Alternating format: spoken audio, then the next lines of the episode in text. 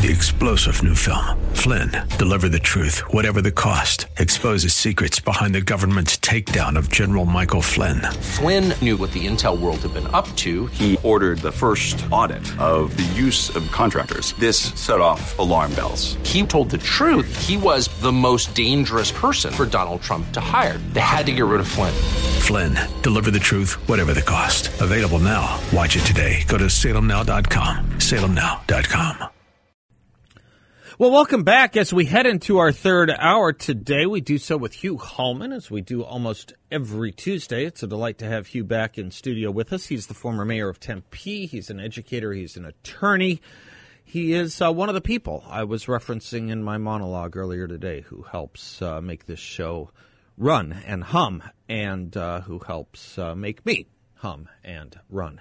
Uh, Hugh Hallman, there's a lot on the on the on the uh, news desk today, and um, maybe just breaking uh, is the story that the judge here in Maricopa County Superior Court, Thompson, I believe his name is, has declined to award um, uh, sanctions or has declined to sanction Kari Lake's attorneys uh, for the two counts they brought uh, that he let go forward to trial uh, last week. Uh, interesting. Um, a lot of people speculated that there could be sanctions, and um, this judge, I have to say, has been very responsible in trying to, shall we say, lower the temperature. That's what I think I see with all this. What do you think? While one tries not to view in hopes that courts will not be political mechanisms, it does not mean that judges are uh, fail to understand the context in which they're operating. And in this instance, I believe Judge Thompson understands that this is a very hot kitchen. And so uh, my explanation for what has occurred so far is that the judge ruled that at least two claims could be brought forward and go through full trial uh, with uh, Ms. Lake's lawyers putting on their evidence. At the end of two days, the judge effectively concluded in his opinion, in his order, that no evidence to sustain the claims that remained was presented. That's an important standard for this issue about sanctions because lawyers can only put forward claims in court, unlike Twitter and Facebook and other things. Uh, they must provide evidence of facts that sustain their claims. Um, sort of case uh, black letter law is what we call it. You le- make a list of the things you have to prove, and you have to have the evidence that would prove each of those elements the pieces of a claim. Give you an example.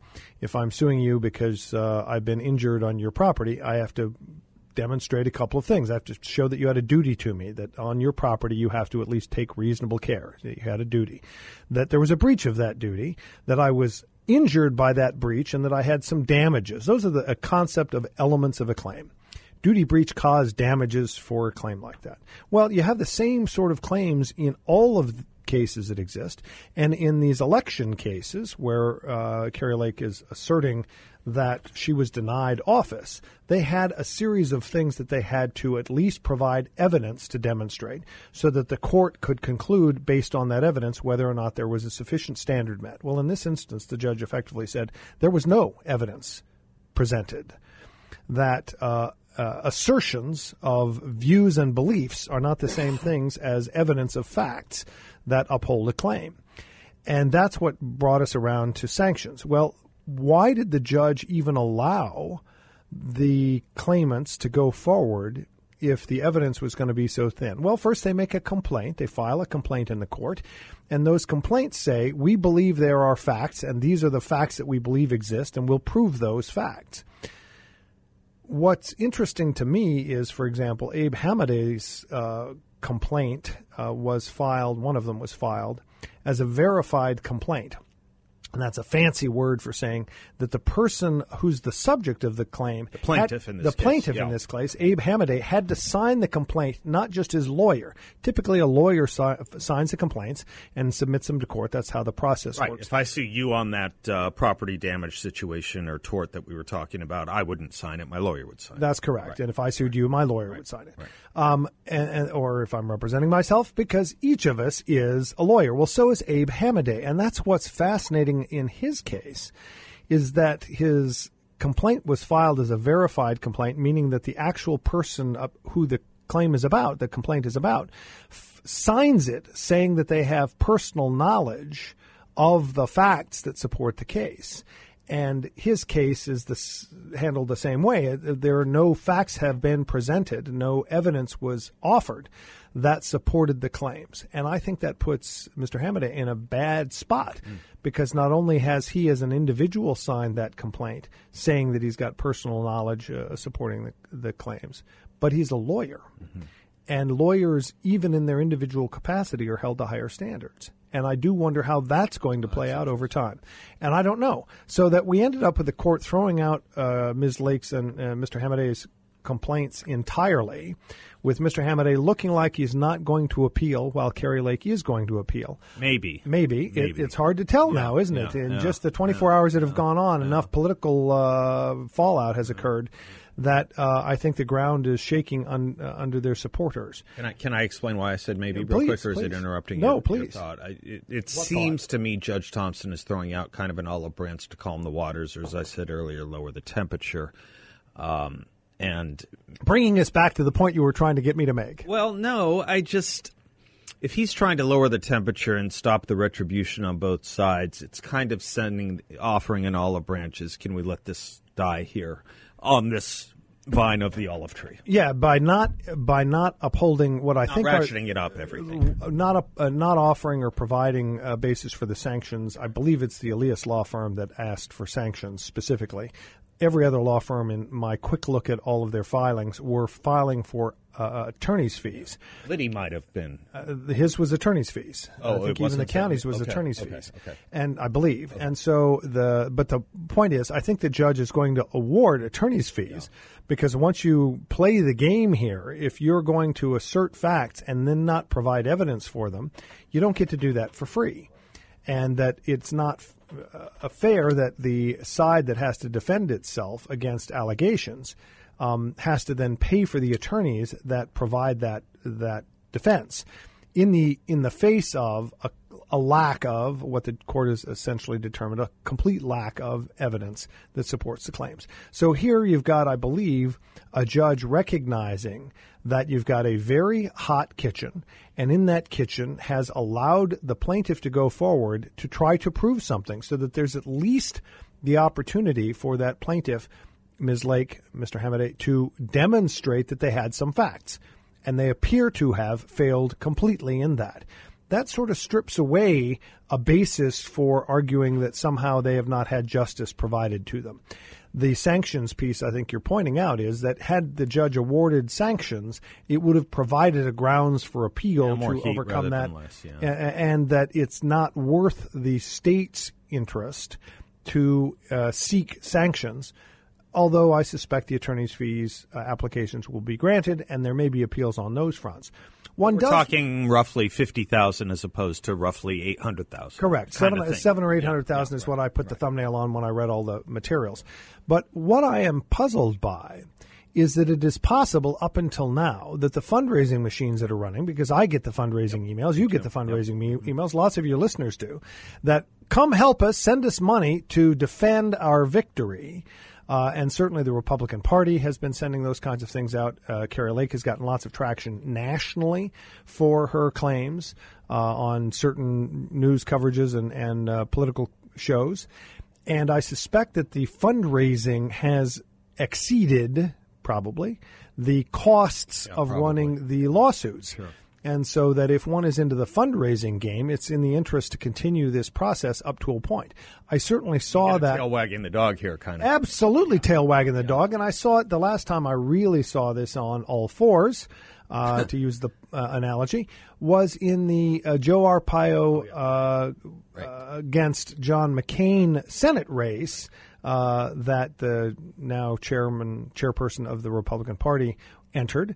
And in that instance, Joe Arpaio clearly was past his prime. Yeah. And yet the fundraising machine kept yeah. moving yeah. at a high rate. A lot rate of money was made on that. And and was not spent in that campaign. Right.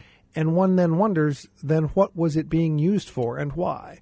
And I fear that many people who are good-hearted and and are moved by Kari Lake's uh, vision of her plight um, are sending money when that money ultimately is not going to be used for the kinds of ends that they those donors were hoping for. And I regret that our system so easily can be manipulated that way. Yeah, right. It was just as you were talking, I was going back to that line of Tocqueville's from the uh, 19th century that he said, um, curiously, in America, hardly is the situation where a political cause does not become a legal cause and this takes it to a new fairly well, doesn't it? All right, there's a lot of other stuff in the news, but that was great analysis, Hugh, for a lot of people that don't quite um, understand how the courts and judges and attorneys and attorneys' fees and losses and wins and appeals work. So thank you for that.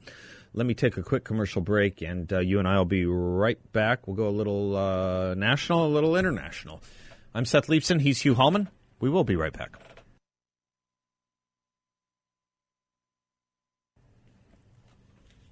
If you are concerned with stock market volatility, our friends at YRefy show sponsors and friends both.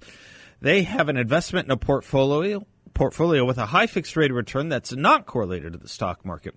You can turn your monthly income on or off, compound it, whatever you like. No loss of principal if you need your money back at any time. This is a secure collateralized portfolio that delivers a fixed interest rate up to 10.25%, up to 10 and a quarter percent. Refi is a due diligence approved firm, and you can check them out at investyrefy.com. That's invest, the letter Y, refy.com, or call them at 888 YRefy 34. 888 YRefy 34. Hugh Hallman is our guest, attorney, educator, businessman, former mayor of Tempe.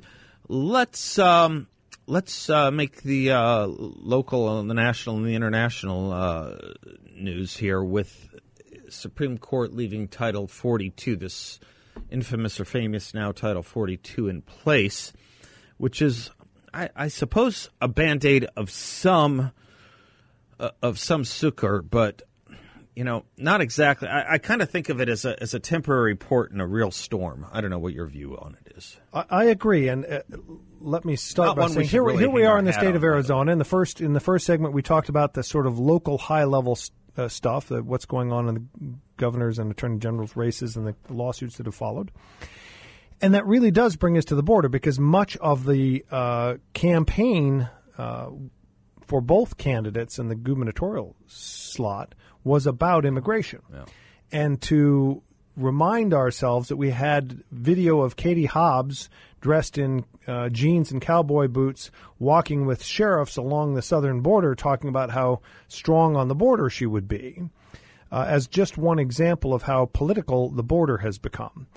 And with the Title 42, a Trump era uh, set of regulations that were put in place in order to allow the uh, the folks along the border, our immigration services, to return people who are trying to cross the border back to the other side of the uh, Mexican border. In the name of COVID. In the name of COVID. And while I wish we would do real reform to fix what's going on at the border, and frankly advocated it as far back as uh, 2000 and became tagged a rhino in the 2014 uh, treasurer race cycle because I actually proposed a variety of things and still do of how we fix the border as conservatives and understand that we've got to have enough support to do it in a way that we can get laws enacted and security uh, put in place that will actually do what we say we want done. Uh, I view that the immigration problem starts with the fact that it's broken both on the illegal and the legal side of it, and it is because the legal portion of it is so messed up that we have so many people coming across illegally who we might otherwise, as conservatives, welcome with open arms. Nobody wants to fix that uh, from either side for different reasons. But now we have this Title 42, which is a COVID enactment. I am loath to be so hypocritical that I would complain about the ridiculous COVID enactments that we saw uh, for two years closure of schools, mask mandates, uh, vaccine mandates for military personnel, etc.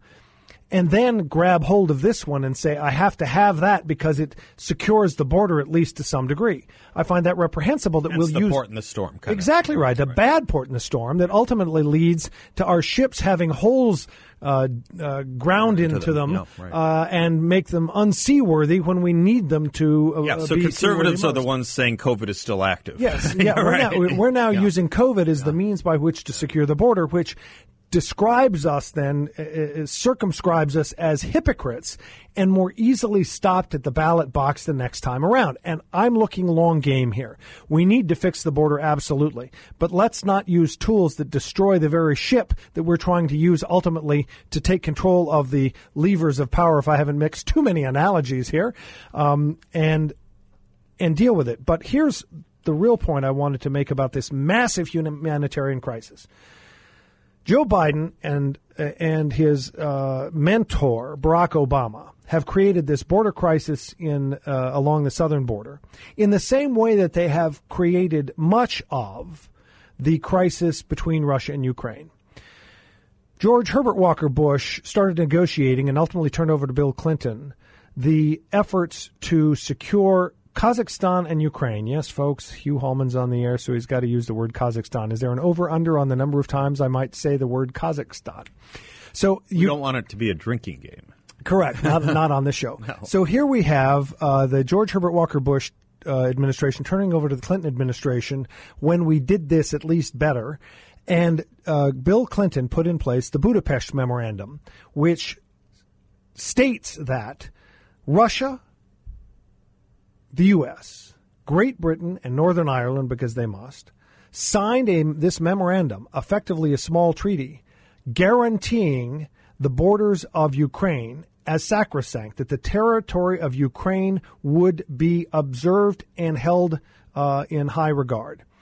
And by 2009, the reset button punched by Hillary Clinton at uh, her uh, puppet master's behest uh, tells Vladimir Putin and the Russians that we're weak, and ultimately tanks roll into Ukraine in 2014. And Joe Biden shows up on the ground there in June, uh, talking about how strong the U.S. is and how great the support is for Ukraine, notwithstanding the fact that we did nothing about tanks rolled into Crimea. Now, uh, Mr. Biden becomes president and Vladimir Putin starts testing it again. And during the summer of 2021, uh, Mr. Biden does not demonstrate any concern or interest in Ukraine as the troops are mounting. The U.S. starts worrying about the fact that the Europeans are less watchful of a border. Why? Because we take care of everything for them. We spent more money on their security than they spent. Uh, Donald Trump makes a big deal of that and is excoriated by the corporate media and the press and the Europeans. How dare he require that Europeans spend money on the border security? And ultimately, the Russians roll tanks into Ukraine and we're in this mess. That is politics of the international variety that starts with our own border. Here, Joe Biden announces before he's sworn in that the southern border is open for business and folks are invited to, uh, to come to the United States. He said surge. Exactly right. And that surge started, and we had tens of thousands of people welling up at the border uh, in anticipation of his uh, uh, becoming president, uh, that inauguration. And we ended up with a massive humanitarian crisis that Mr. Biden then blamed on our security personnel at the border, uh, the immigration personnel, for whipping uh, immigrants trying to come across the border, all of which was nonsense. And now it's happening again with the Title 42 skirmishing and the Biden administration seeking its repeal, uh, we ended up with another surge. And that is all politics, terrible politics that has resulted in a humanitarian crisis that I'd like to finish up with on the other side of this break. If we Good. And uh, we'll finish it uh, with the Naval Observatory, too, right? Which is where this is ending up in Washington, D.C., which is where Kamala Harris lives. I am Seth Leibsohn. He is Hugh Hallman. We'll be right back.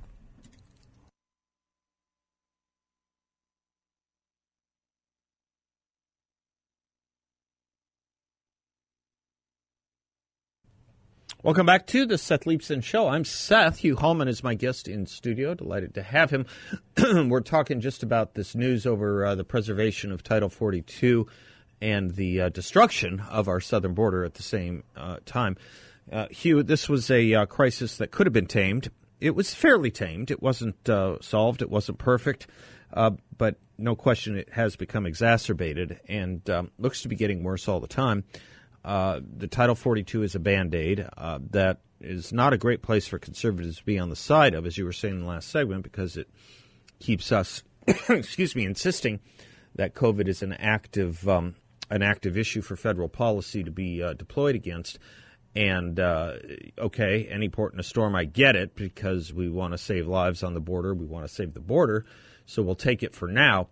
But it uh, it leads one to a lot of uh, dramatic uh, dramatic inconsistencies. That aside, it also leads to an exacerbated uh, humanitarian problem uh, that's going all the way up to Washington, D.C., uh, not just as a matter of policy, but as a matter of, shall we say, personnel, people. And here's what we end up with the corporate press reporting over the Christmas Eve incident, now being picked up more broadly by conservative media. But for me, it demonstrated the immediate hypocrisy of the corporate media coverage on this kind of stuff with things like this. This is the the ABC reporting. Uh, uh, quote, three busloads of migrants were driven to D.C. and arrived outside the Naval Observatory, unquote. Naval Observatory is, of course, the home of our vice president. Um, continuing, quote, which is the vice president's residence. The migrants were later taken to a church by the Migrant Solidarity Mutual Aid Network, a local aid group. Continuing, quote, Texas Governor Greg Abbott, Republican, was responsible for Saturday's incident, according to ABC 7 and Fox News, marking the latest episode in a months long effort by the governor to send migrants to Democrat run cities as a way to encourage the Biden administration to take steps to control immigration in the U.S. In September, Abbott sent two buses full of migrants to Harris's residence, sparking criticism among Democrats, unquote. Here's the piece that they beat to death in every news feed I followed. Quote, tonight on Christmas Eve, Governor Abbott's buses dropped off immigrants at the VP's house in the freezing cold. Unquote. Yep. The freezing cold. Yep. And it went over and over again. For example, uh, the uh, the NBC news feed was the same stuff. Quote, but immigration activists on Saturday's incident was it said it was particularly cruel because of the freezing temperatures in the nation's capital and because it was Christmas Eve, period unquote. And yet, I then had to pull the Department of Homeland Security statement just to make sure I understood how our federal government was seeing this. Okay.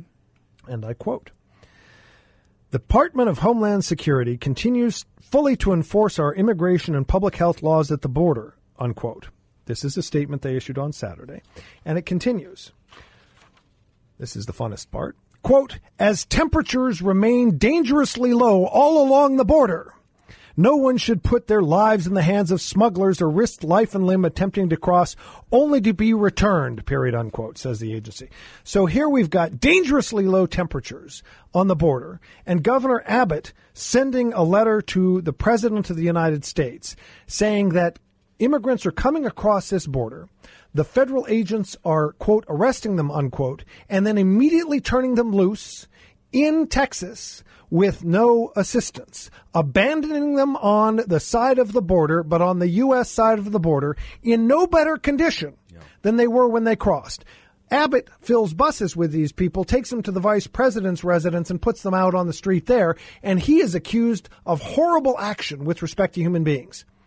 And yet, tens of thousands of people are being abandoned by our federal government on the north side of the U.S. Mexico border with no assistance whatsoever, and that seems to be acceptable. Yeah, that's the hypocrisy so of this on nonsense. The 150 uh, and ignore the 10,000 a day or 5,000 a day. Yeah, I, I take the point, and you know, the interesting thing to me is it's not it, you know the governors it's it's really three governors who are doing this. Let me let me yeah, give you ahead, a quote from the White House yeah. on that specific statement.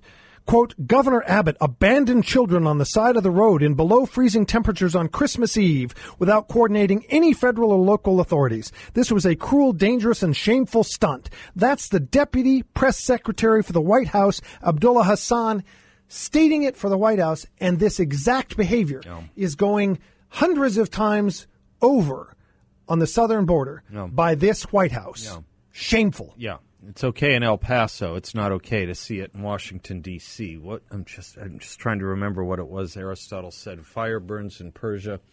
As it burns in Athens, but not to the uh, not to the Washington Post, NBC, and ABC. Better that they just all uh, freeze in El Paso. Freezing in Washington D.C. is what we cannot handle because, of course, that will make it a national story and prove Karine Jean-Pierre and Joe Biden and Kamala Harris wrong that the border is indeed not secure. Let's pick up on that when we come back. I'm Seth Hugh. We'll be right back.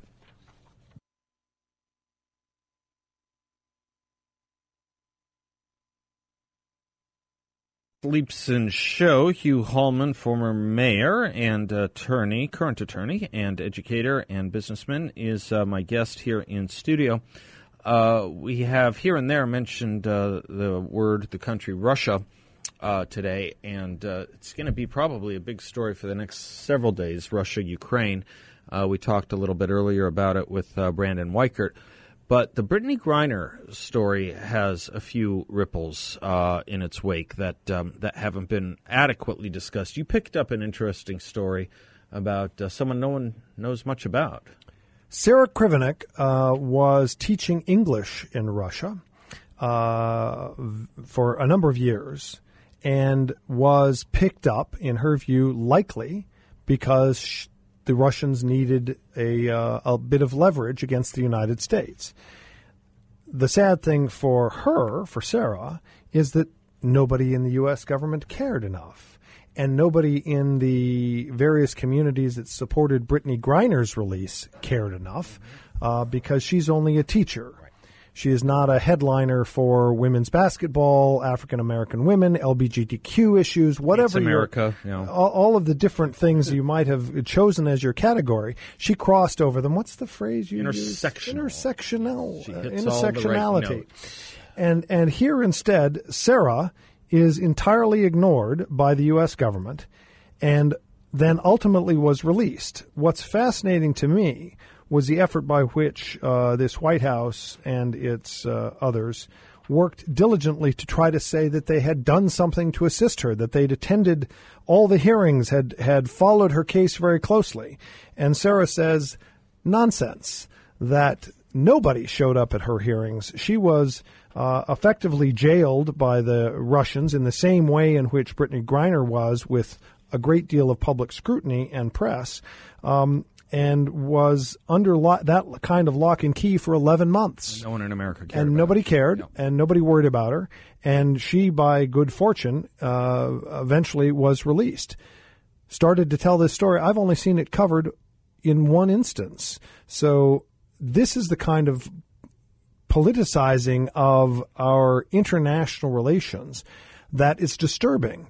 Um, when you have uh, an arms dealer of great value to the U.S. and clearly of great value to Russia as the trade bait to get Brittney Griner back, um, we have spent a lot of political capital and embarrassed ourselves. And worse, we take the position publicly that we don't negotiate with terrorists.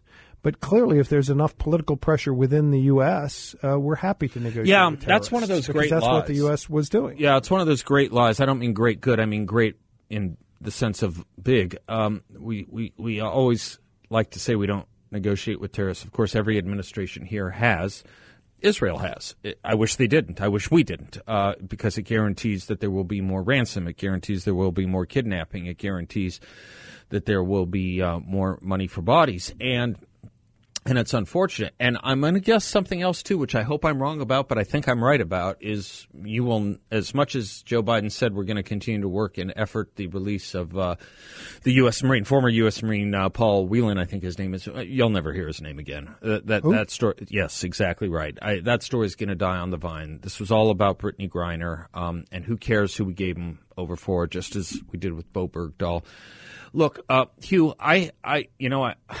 I think about all these things, and I think about the rise of ISIS on Obama's watch. I think about the emptying of Gitmo, Guantanamo Bay on Obama's watch. I think about uh, the abandonment of um, of our bases and our people and our allies in Afghanistan, and it and it really does get me back to what Russia must be thinking right now. And by Russia, I mean Putin.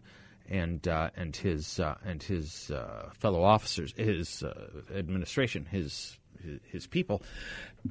Fellow travelers. Yeah, it just seems to me, gang members. yeah, it just seems to me we're looking at a listless administration right now. An administration that's kind of flying by the seat of its pants, that's reacting to the news, not shaping the news, that's hoping for the best and doing nothing, really getting all the worst. When it came to the border uh, that we were discussing one or two segments ago, um, there was one quote I saw. Uh, there is no plan. I mean, Title 42, yes, it's a band aid, but it's a band aid against nothing. It's a band aid with no plan by this administration, which, if you ask Kamala Harris or Jean Pierre, they'll blame Republicans for not working with them on solving the border problem.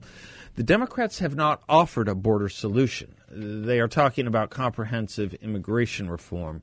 Uh, they're talking about overall treatment of the immigration system, which I think we all have been talking about since at least, well, you say 2000. I, I think I first became aware of it around 2004, 2005 but we, we, we have an emergency right now. We have an emergency that um, is bringing in uh, criminals, that is overtaxing uh, customs, that is making a joke of whole idea of sovereignty and a border, that is bringing with it a flood of drugs, 106, 107,000 deaths, uh, the primary uh, agent of which was fentanyl coming in from Mexico just this past year. It's the number one killer of young adults in this country now and you've left out sex trafficking. I didn't even. Yeah, I didn't even get equal, to. Yeah, I didn't even get and, to and here is, human trafficking. Here is your point. Here's the here's the official statement by the Biden administration. "Quote: As we have repeatedly said, we are willing to work with anyone, Republican or Democrat alike, on real solutions like the comprehensive immigration reform and border security measures President Biden sent to Congress on his first day in office. Right.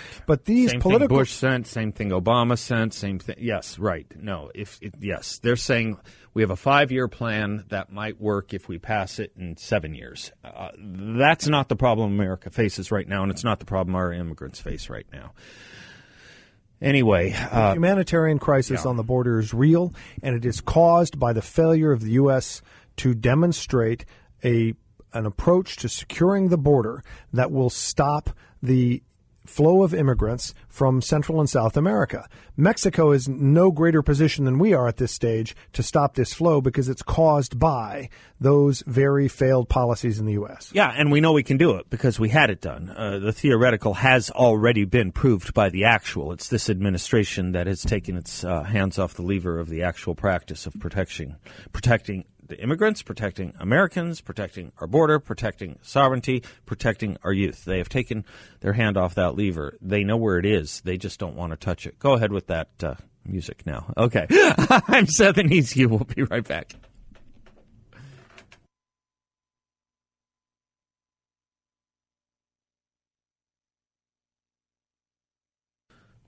Thanks for spending some of your afternoon with us. It means a ton to us to be in your cars, your homes, uh, your heads, your hearts, your ears. Really, it does. And uh, we take none of it for granted, take none of you for granted.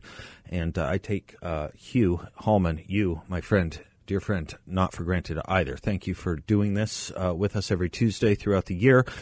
Uh, we'll resume again, of course, with you uh, in 2023. We'll be live uh, tomorrow in the next couple of days, but this is your last appearance with us for the year. Um, just because you're here on a weekly basis. So uh, take it away. Well, your monologue uh, today speaks about effectively gratitude. Mm.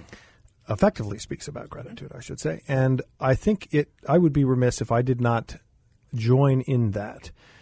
Uh, what I am grateful for uh, with the holiday season and Christmas in particular for me is that it allows me to express some gratitude to many people who have allowed me to achieve many wonderful things. I have been blessed by God with uh, talents that I did not earn. I just woke up and they, I, I had these things.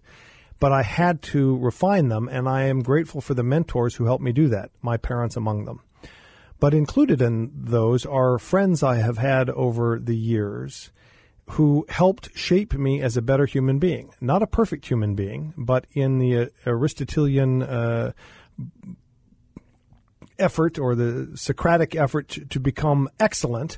I am moving in that direction, and only through the help and a lot of help of my friends to steal from your monologue that the Beatles didn't get it quite right. They said a little help from my friends, and in fact, I have required and you have acknowledged a lot of help from our friends is what's necessary. And the important uh, point I want to make is that as we look forward to the next year, instead of looking off the back of the caboose uh, with the light shining from it to see where we've been, we need to see where we're going and focus on that effort and in doing so, try to give up the he said, she said. Yes, most of this hour we've talked about the hypocrisy that has abounded from this administration and how frustrated we are in screaming about the fact that the hypocritical, hypocritical efforts they make undermines this society. Well, let's just start setting examples on how to do it better, on how to move forward into the future. And one of the finest minds I know in that effort is sitting opposite me in this studio. Ladies and gentlemen, when Seth Leibsohn speaks, he speaks not just from the heart, but from an amazingly powerful intellect that helps educate all of us to improve. Not just ourselves, but this, insi- this entire society. So I will remain grateful for the opportunity to spend time with you, for the opportunity to be your friend, for the opportunity to make you run. Uh, which he does on a regular occasion. Ladies and gentlemen, let us all be grateful for our friend Seth Leibsohn. Oh my gosh, that's so nice of you. Aristotle said there are three kinds of friendship. The best kind is to have someone who makes you a better person. You all in the audience do that for us daily, and Hugh, obviously, you you do that for me uh, intimately. Until tomorrow, uh, I am Seth Leibsohn. He is Hugh Hallman. God bless you all, and class is dismissed. Three star general Michael J. Flynn, head of the Pentagon Intelligence Agency, knew all the government's dirty secrets. He was one of the most respected generals in the military. Flynn knew what the intel world had been up to, he understood its funding. He ordered the first audit of the use of contractors. This set off alarm bells.